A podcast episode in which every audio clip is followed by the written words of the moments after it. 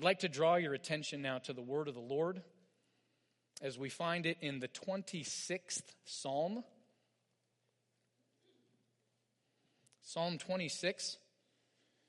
I'll be reading this psalm for us in its entirety. But before I do so, brothers and sisters, I want to remind you that this is the word of our triune God, Father, Son, and Holy Spirit, the one who created us, the one who sustains us, and the one who, in his love and grace and mercy, has redeemed us. So let us receive this word from his hand. Psalm 26 of David. Vindicate me, O Lord, for I have walked in my integrity, and I have trusted in the Lord without wavering. Prove me, O Lord, and try me. Test my heart and my mind.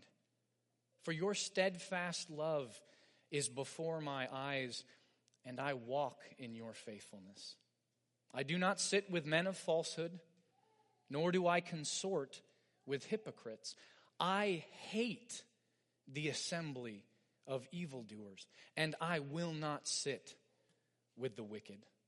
I wash my hands in innocence, and I go around your altar, O Lord, proclaiming thanksgiving aloud and telling all your wondrous deeds. O Lord, I love the habitation of your house and the place where your glory dwells. Do not sweep my soul away with sinners, nor my life with bloodthirsty men, in whose hands are evil devices, and whose right hands are full of bribes. But as for me, I shall walk in my integrity. Redeem me and be gracious to me. My foot stands on level ground. In the great assembly, I will bless the Lord. Let's pray. Sovereign Lord, Father, Son, and Holy Spirit, we acknowledge together that your word is forever fixed in the heavens. And we rejoice in knowing that your faithfulness endures to all generations. And so we ask now that your law, your word would be our delight and that we would never forget your precepts.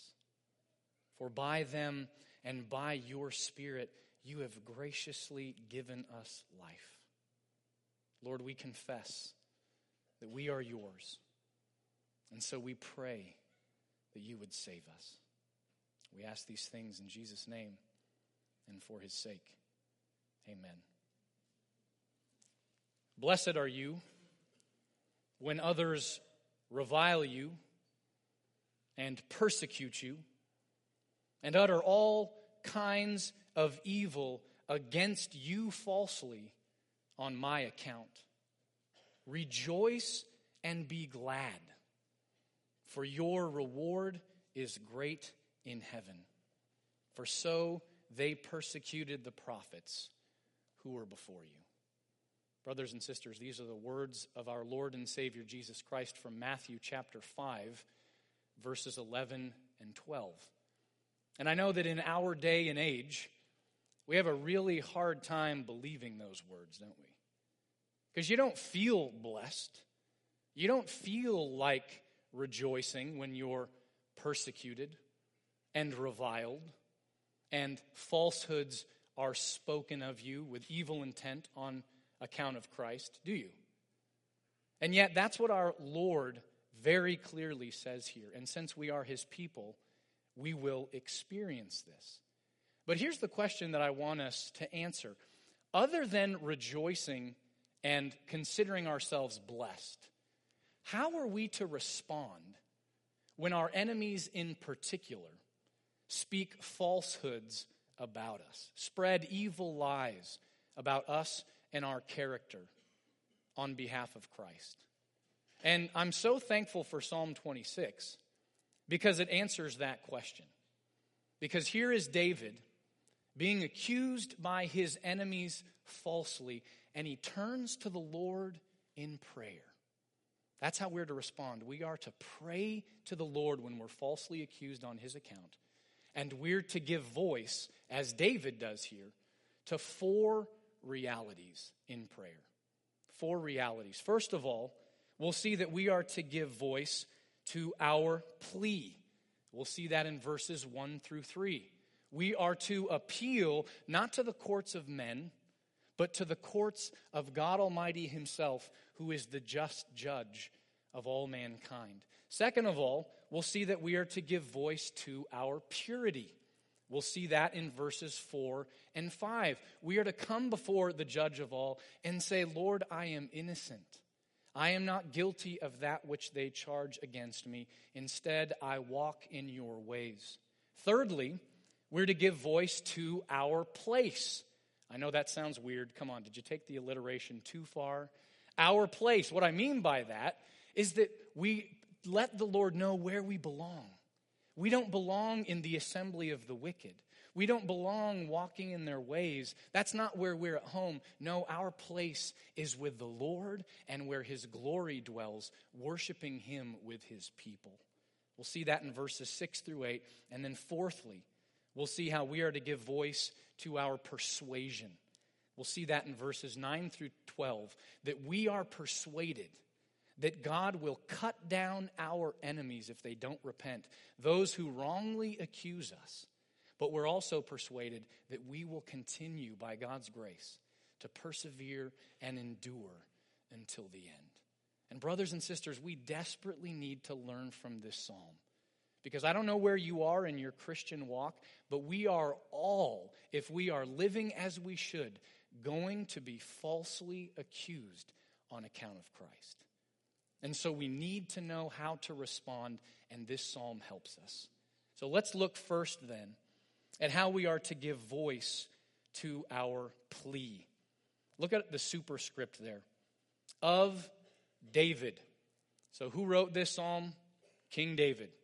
David, the one who was graciously saved by God and appointed to be Israel's king. And because he represents God on earth, David, if you know anything about his life, had his fair share of enemies, didn't he? And he had his fair share of false accusations that were lodged against him. And so, as this, these false accusations are coming, to whom does David turn? He turns and makes his plea, builds his case before the Lord. He cries out to the one whom he knows is the judge of all. Because David knows the character of the Lord. And we know that because David's in a covenant relationship with the Lord. Look at verse 1 there. Vindicate me, O Lord. That title that David ascribes to the Lord there, capital L O R D, is the covenant name, Yahweh, that God revealed to his people back in Exodus chapter 3. And David's saying, I'm in a covenant relationship with you, Lord. You've revealed to me in your word your character, and I know that you are just and you are the judge of all mankind. And so I present my case before you, not in the courtrooms of men where justice is so often miscarried and injustice prevails. No, I make my plea known to you, the judge of all mankind. And so, what does he cry out to him? He says, first of all, Vindicate me.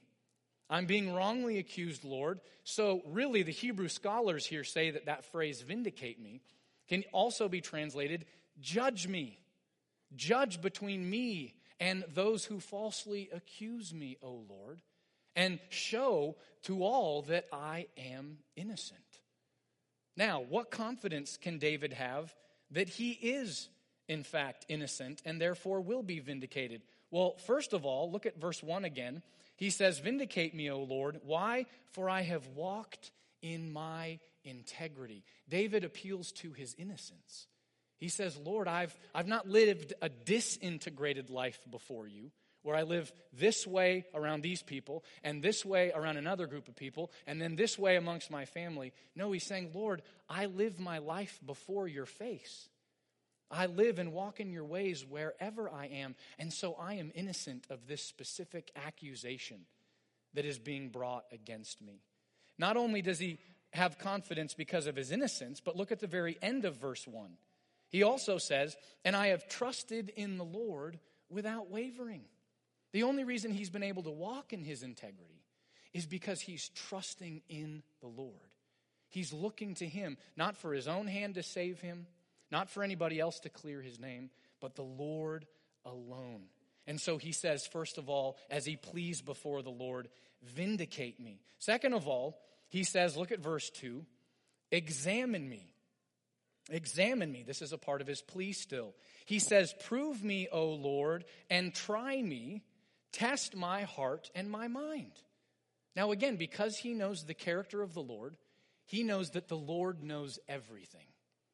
The Lord does not learn anything, the Lord knows all.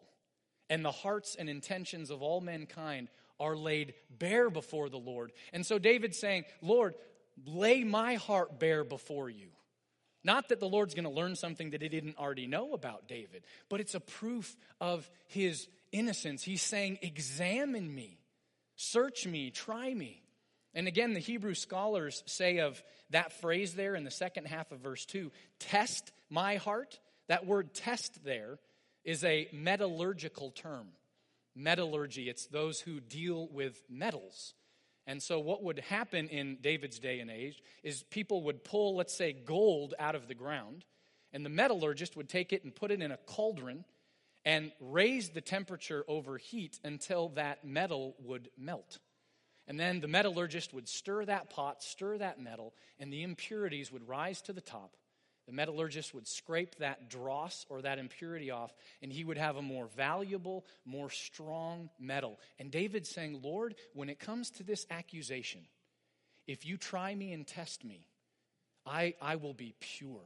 I am innocent in my character in this regard. David's not saying that he's perfectly sinless, but he's saying, in regards to this specific accusation, I am innocent. So examine me, Lord, and you will see that that is the case. The last third part of his plea that he makes before the Lord, this case that he presents, is Lord, I trust you. He re- reiterates this again. Look at verse 3 For your steadfast love is before my eyes, and I walk in your faithfulness. Again, who is David looking to to vindicate him? And so, who is he directing his plea towards? His covenant keeping God who has always been faithful to his people, who has always vindicated them. And so he says, Because my eyes are fixed on you, I will continue to walk in integrity because I'm walking in light of your faithfulness, O Lord. Now, the fascinating thing is when we take this psalm and we hear it in the mouth of Jesus, we see that it ultimately finds its fulfillment in his life and ministry. Why? Because what do we see Jesus as soon as he enters into his public ministry? What do we see happening to him? We see him being falsely accused, don't we? Why? Because right out of the gate, right out of the gate, what claim is he making? I am the Son of God. I am one with the Father. And so, what do his enemies charge him with? What do they bring against him? They say, No, you're not. That's blasphemy. Now, it would be blasphemy if Jesus wasn't the Son of God, but he is the Son of God, and so it's not blasphemy, rather, it's the truth. And maybe the, the climax of Jesus' enemies falsely accusing him can be found in a place like Matthew's Gospel, chapter 26, verses 59 through 60. Go look that up later. Matthew 26, 59 through 60. I won't even read it to you. But what are Jesus' enemies doing? They're actually bringing false witnesses into the courtroom as Jesus is before Caiaphas. And they're trying to, to create this false narrative against Jesus so that he'll be crucified, and it all just falls apart. And yet, that's exactly what happened to Jesus. Even as David was accused, Jesus, David's greater son, was accused. And yet, how does Jesus respond? How does Jesus respond? We know from the gospel accounts that in his trial, he's like a lamb before those who are going to slaughter him. He's silent, he doesn't give them an answer. Instead, what does he do? Well, we're actually given an insight into what Jesus does in 1 Peter chapter 2 verses 21 through 23. Let me read that for you. 1 Peter chapter 2 verses 21 through 23. Peter says, For this, to this you have been called, because Christ also suffered for you, leaving you an example so that you might follow in his steps. He committed no sin, neither was deceit found in his mouth. He was innocent. When he was reviled, he did not revile in return. When he suffered, he did not threaten. But how does Peter say that he responded? But Jesus continued entrusting himself to him who judges justly. What did Jesus do? He didn't revile when he was reviled, he didn't threaten when he was suffered, he didn't open up his mouth. He brought his plea before the Father, the one who judges justly, and left his case with him. And oh, was Jesus vindicated. When was he vindicated? On that glorious day, the third day when he rose from the grave.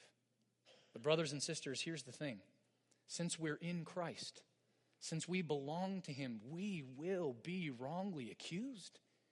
It's a reality that you have to get your head around. He promises this is a blessing that you will partake in. He's the master. The world hated him. Don't think you're greater than the master. The world's going to hate the servant too. And so, how are we to respond to these false accusations when they're brought against us?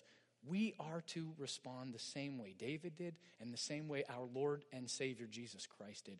We are to entrust our case to the one who judges justly, not taking matters into our own hands. I'm not saying there aren't certain things that we can do, but where is our ultimate hope and rest? To lie in the Lord and His judgment, and that He will vindicate us, if not in this life, then at the end of all things. So we've seen first how we are to give voice to our plea when we're wrongly accused. Second of all, let's see how we're to give voice to our purity. Our purity. Look at verse 4 with me. I do not sit with men of falsehood, nor do I consort with hypocrites. Now, what reality is David appealing to here? David's appealing to the reality, clearly in Scripture, that ever since the fall of mankind in Genesis chapter 3, ever since Adam and Eve ate of the fruit of the tree of the knowledge of good and evil, ever since that day, all human beings fall into one of two categories. You are either now a seed of the woman, those who are, are saved by God's grace, though you're a sinner in and of yourself. He enters into a gracious covenant relationship with you, and then you walk in his ways, or you are a seed of the serpent, a seed of the devil, a child of wrath, an object of God's anger for your sin and rebellion against him. And here's what David's saying Lord, by your grace and mercy, I am not a seed of the serpent, I am a seed of the woman. And because that's my identity, I don't walk in the ways of the seed of the serpent. I, I, don't, I don't spend my time, Lord, with liars. Look at the beginning of verse 4 again. I do not sit with men of falsehood. Do you hear the echo, by the way, back to Psalm 1? Blessed is the man who walks not in the counsel of the wicked, nor sits in the seat of scoffers. David saying, I don't sit and take counsel and spend my time with those who build their lives upon lies. Why, Lord? Because I'm given to the truth. I'm given to the truth. And he says, I also don't spend my time, look at the second half of verse 4, consorting with hypocrites, nor do I consort with hypocrites. This is another manifestation of lying. Because what does the hypocrite do? The hypocrite's fully aware that they're one way, but then they take a mask and they put it on to fool you and other people so that you will trust them, so that they can have their way with you, take advantage of you, that you might look to them and respect them. They pretend to be one way, fully aware that they are another way entirely. And David says, Lord, part of my innocence, part of my purity is that I don't walk in these ways. I know I belong to you, not to this world. And so, hear my argument here. Hear the fact and see that I walk in purity. As a matter of fact, he not only walks in purity, but because he loves the Lord and he loves the Lord ways, he also hates the ways of the seed of the serpent. He abhors and despises the assembly of the wicked. And here's the reality that our culture has a hard time getting their heads around. If you love one thing, you're going to hate its opposite. If you love that which is good, you are going to hate that which is evil. If you love the truth, you're going to hate the lie. If you love that which is beautiful, you're going to hate that which is ugly. And so that's what David is saying here. Look at verse 5. I hate the assembly of evildoers, and I will not sit with the wicked. Lord, I not only don't walk in their ways and spend time with them, he's not saying that he doesn't do business with them. He's not saying that he's not kind and loving to his neighbors, but he doesn't approve of their sin, nor does he walk in the ways of their sinfulness. Instead, what does he say? I hate their assembly. I despise it because I love you.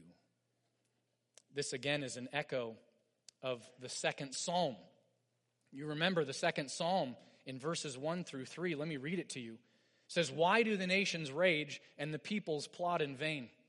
The kings of the earth set themselves, and the rulers take counsel together against the Lord and against his anointed, saying, Let us burst their bonds apart and cast away their cords from us. The fallen mass of humanity shakes its fist against God in rebellion and says, We want to overthrow your rule and reign. We want to be a law unto ourselves and cast off and suppress your law that is written clearly on our consciences. We see that rampant in our culture today, don't we? Guess what? That's not anything new, brothers and sisters. That's been happening ever since the fall. And David says, I hate this assembly of the world and of the wicked. Now, here's the thing David, as he gives voice to his purity in prayer before the Lord, can, can claim innocence in regard to the specific accusation that's brought against him. But when we hear this psalm in the voice of Jesus, as he lives among us, what do we see? Not that Jesus is just innocent of any particular accusation, Jesus is innocent and pure of any accusation. Jesus is unstained by sin and evil. He alone. Which is exactly why the author of the book of Hebrews can say something like he does in Hebrews chapter 7, verse 26. Let me read it to you. Hebrews chapter 7, verse 26. For it was indeed fitting that we should have such a high priest. Who's our high priest? Jesus. And then they, he goes on to describe him holy, innocent, unstained, separated from sinners, and exalted above the heavens. Jesus alone is completely pure and unstained by sin and evil. And not only that, because Jesus loved in his humanity that which was good, he also hated the assembly of evildoers, didn't he? We see that in his life and ministry. You remember what he says to the, the Pharisees and the scribes. He says, you're, you're like a cup that's clean on the outside.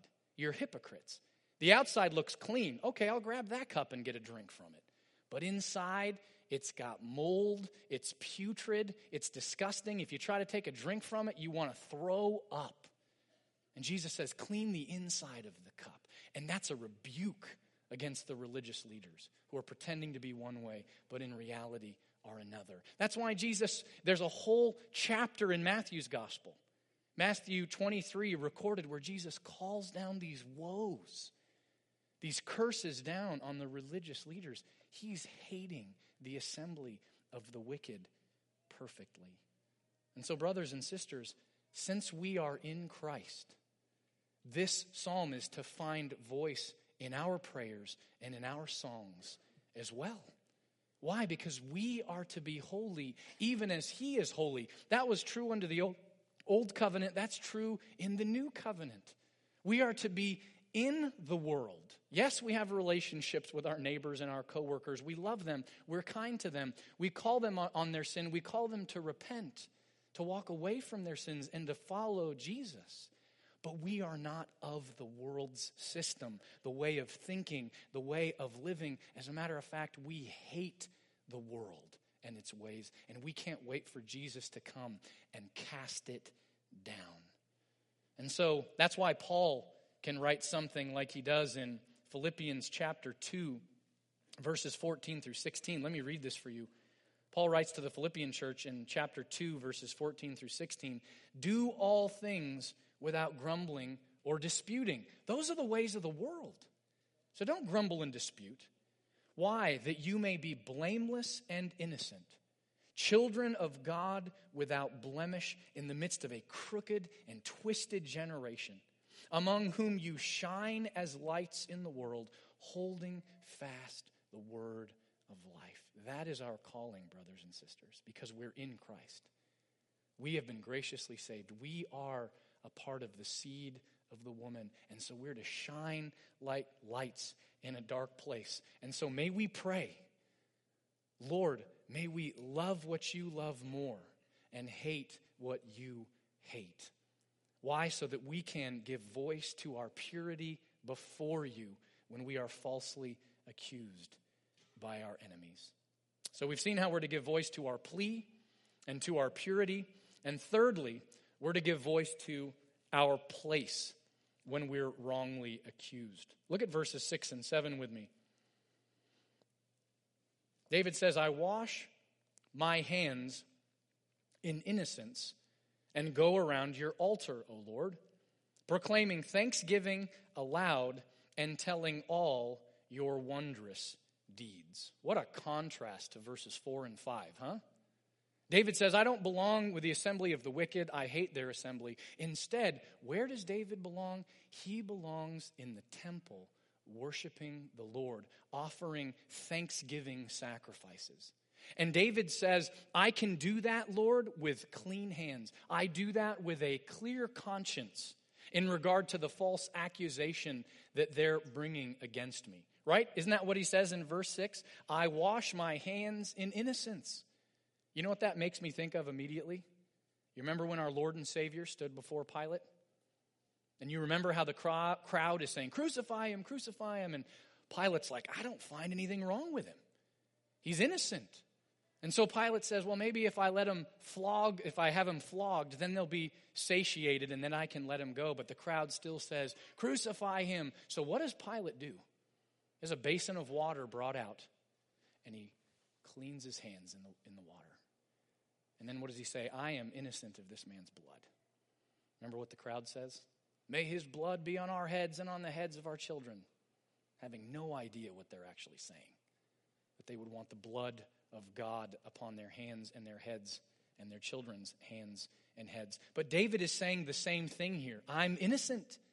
I'm innocent of the charge that they brought against me, so there's nothing keeping me from coming and worshiping you, Lord, in a clear conscience. And so I will offer thanksgiving sacrifices on the altar. I'll proclaim thanksgiving aloud, all that you've done for me, all that you've done for your people throughout salvation history and your gracious covenant with them. And I will tell of your wondrous deeds that you've done in my life, Lord, and that you've done in the past. Because, Lord, I know that in the future you will vindicate me yet again.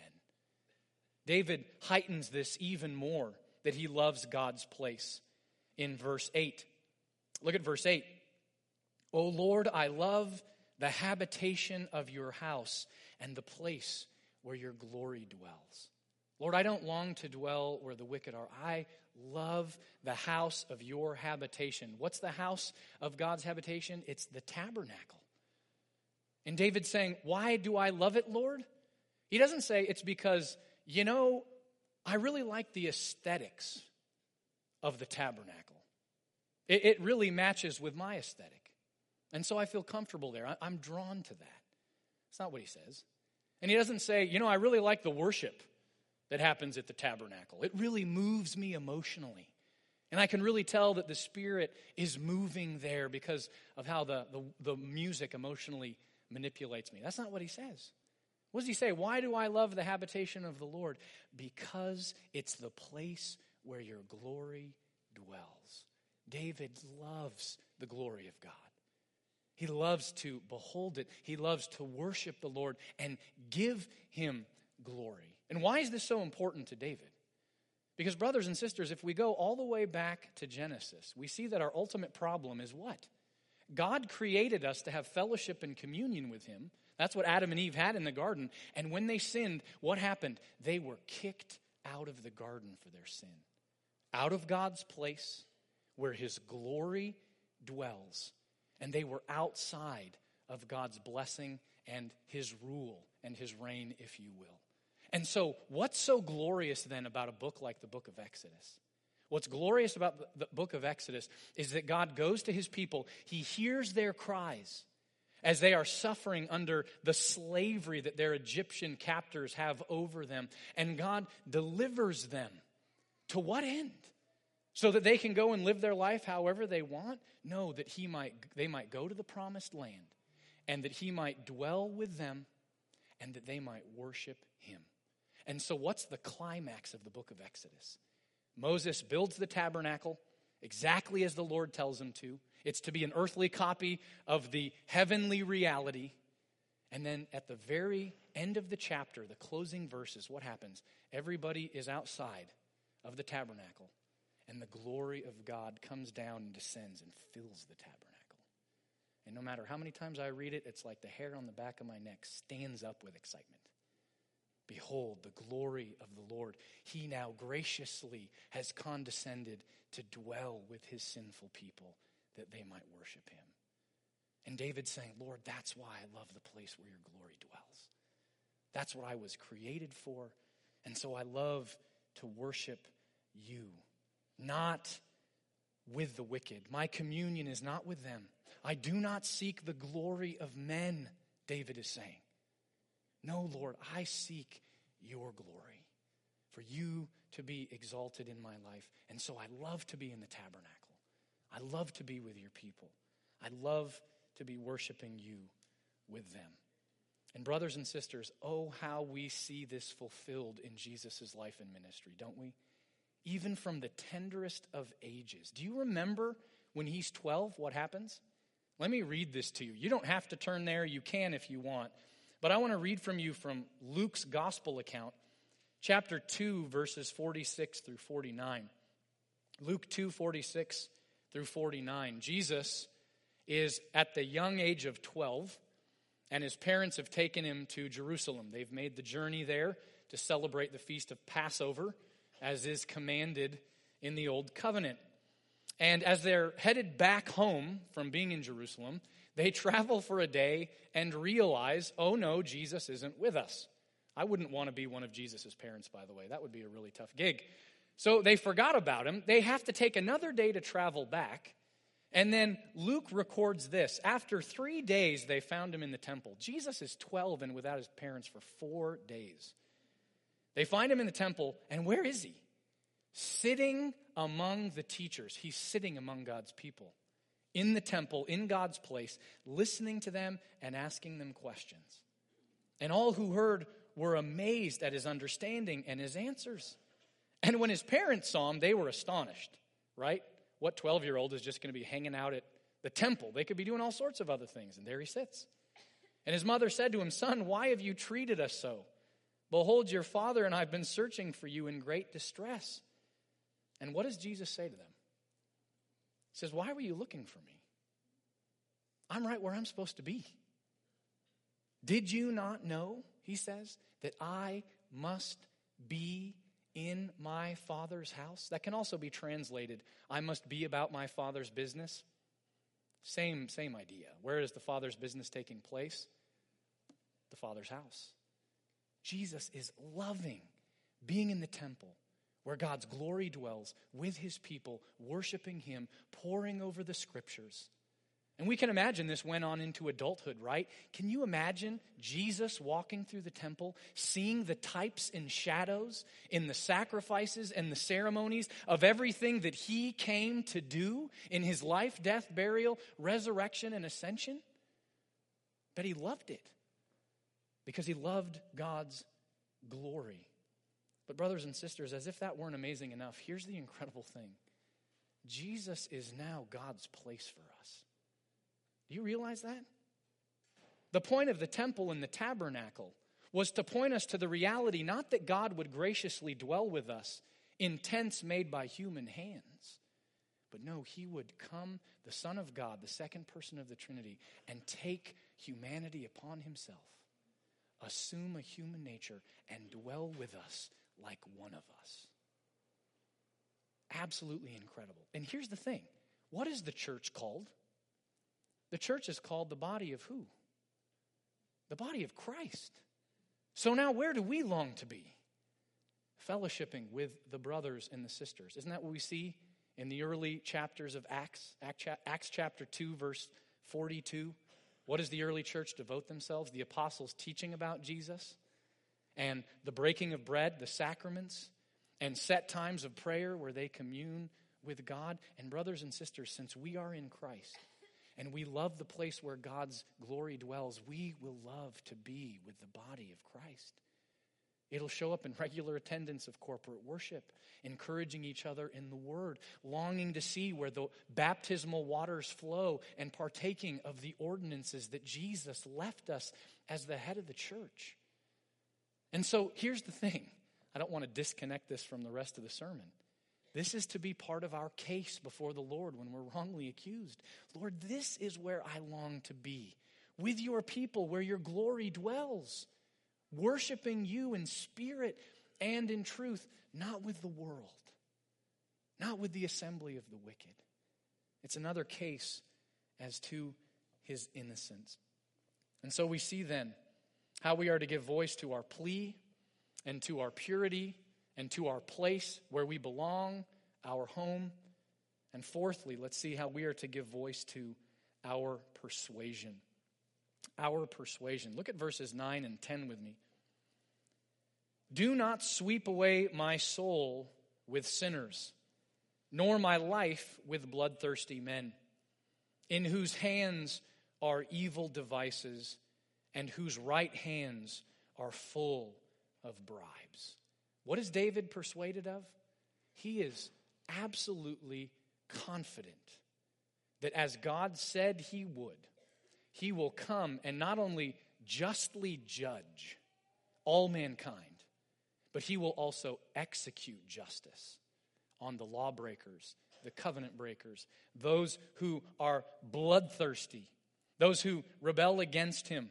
He will rip their souls, sweep their souls away from them. He will take away their lives. God will come in judgment, the great day of the Lord. And all those who rebel against him will be cast into the fires of hell along with Satan, where they will justly suffer under his wrath unceasingly. And here's the thing David takes comfort in that.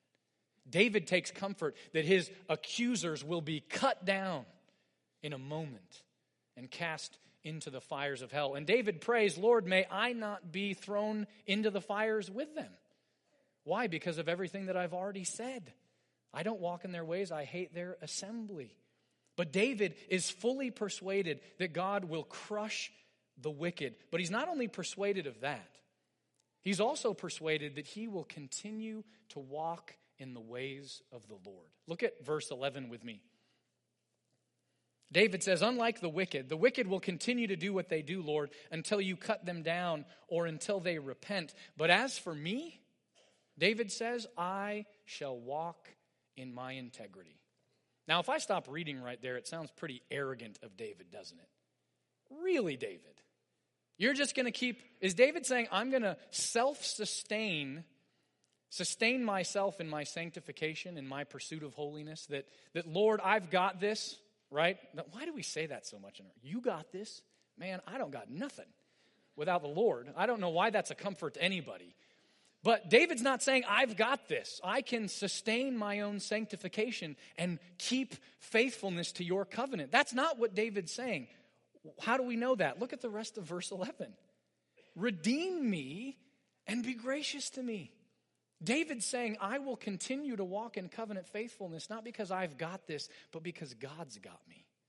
He has redeemed me, He's justified me apart from any works of my own by grace alone, through faith alone, as he looks to the Messiah alone, as revealed in the scriptures alone, to the glory of God alone. But part of that redemption is then sanctification, isn't it?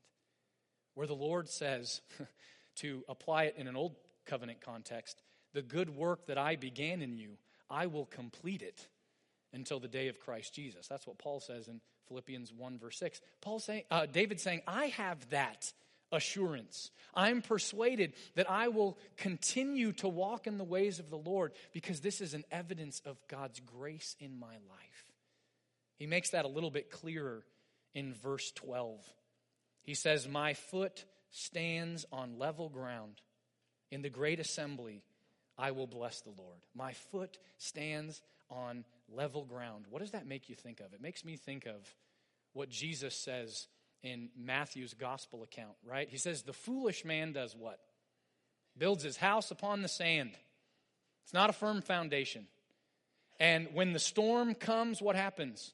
The foundation, the sand drifts away, and the house collapses. And yet, the, fool, the, the wise man does what?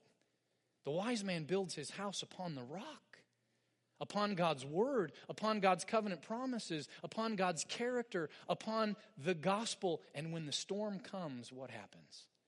That house stands firm. David saying, My feet are firmly planted on God's covenant promises to me, on his character. And so I am confident that I will stand.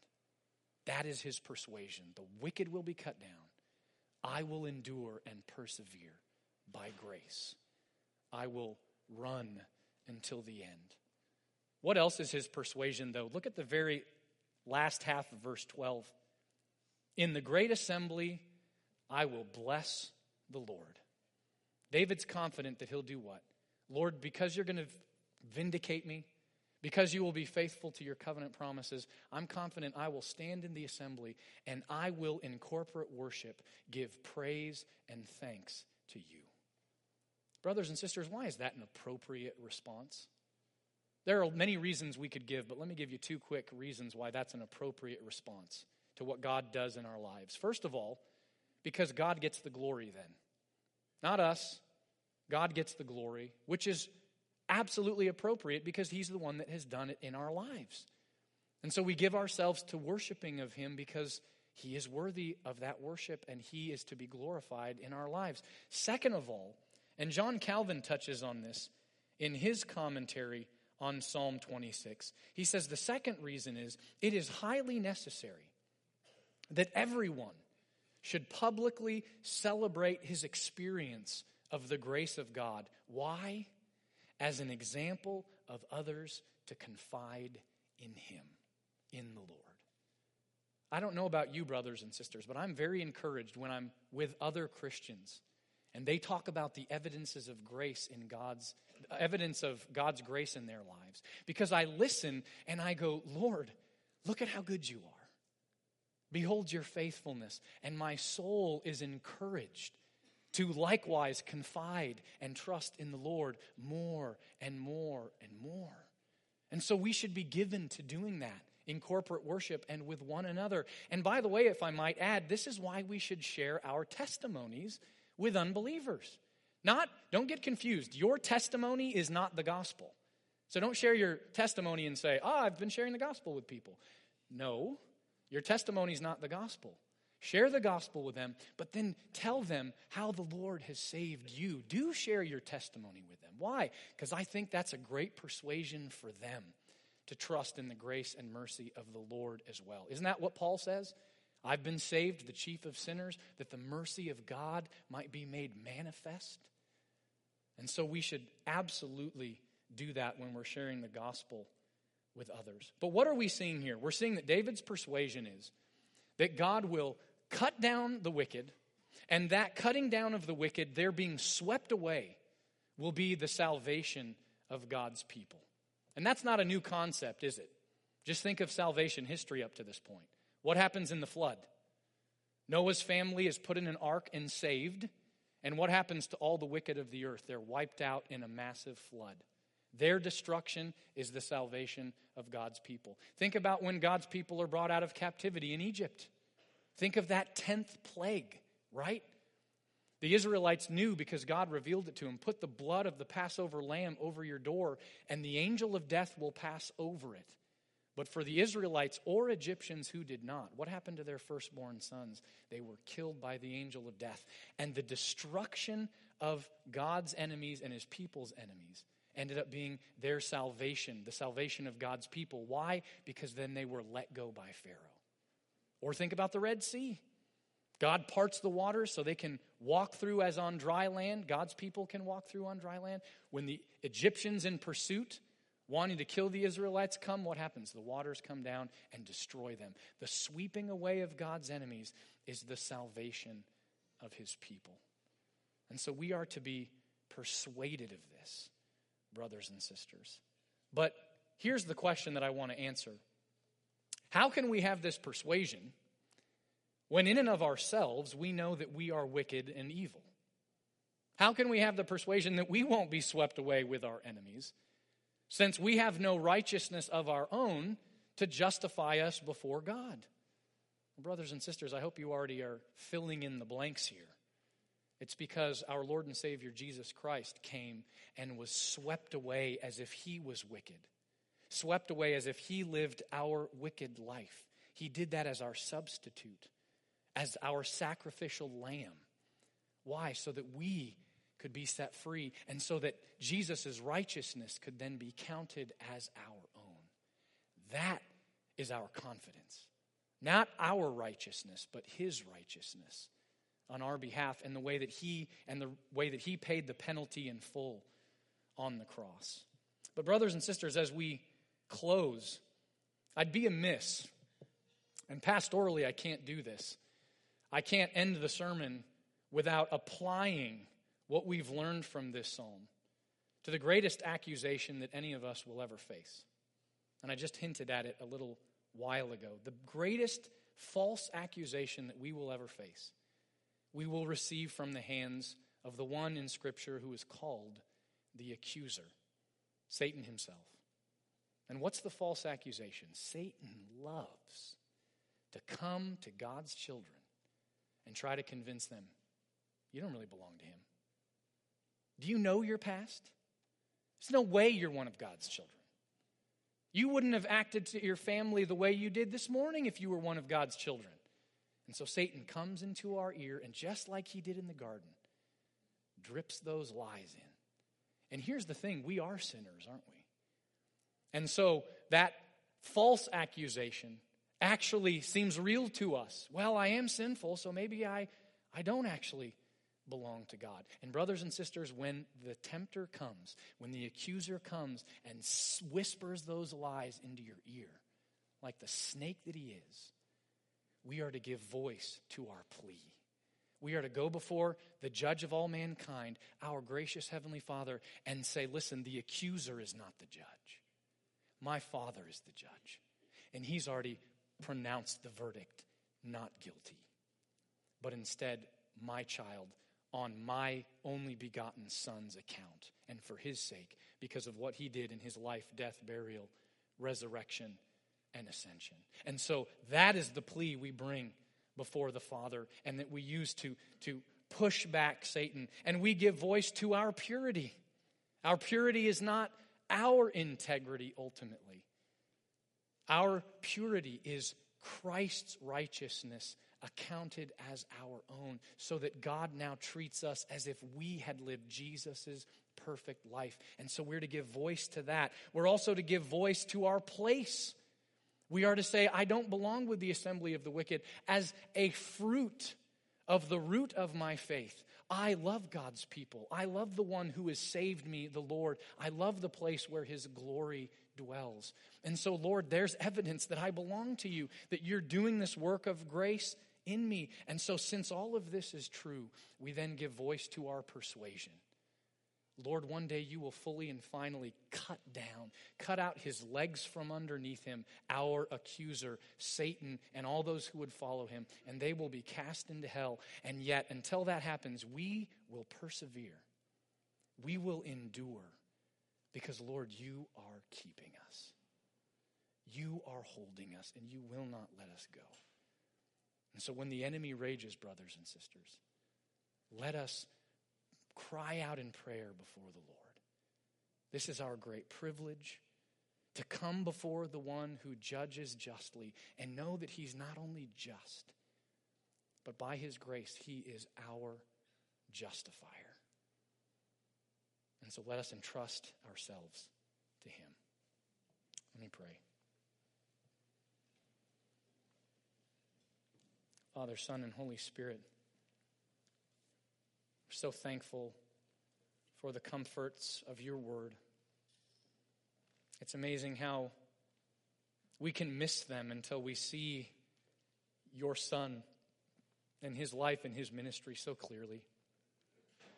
And so we're thankful for the gift of the Son. We're thankful for the privilege of this psalm being passed down from David to Israel, to Christ, and now to us. And we're thankful for the access that we have to you in prayer at all, Father, because we stand in Christ.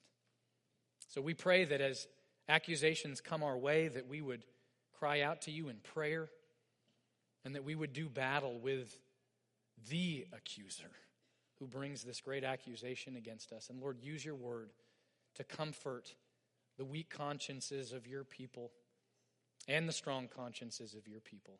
Apply your word to each one as you see fit. We know that you will. And so we thank you in advance. And we ask this all in Jesus' name and for his sake. Amen.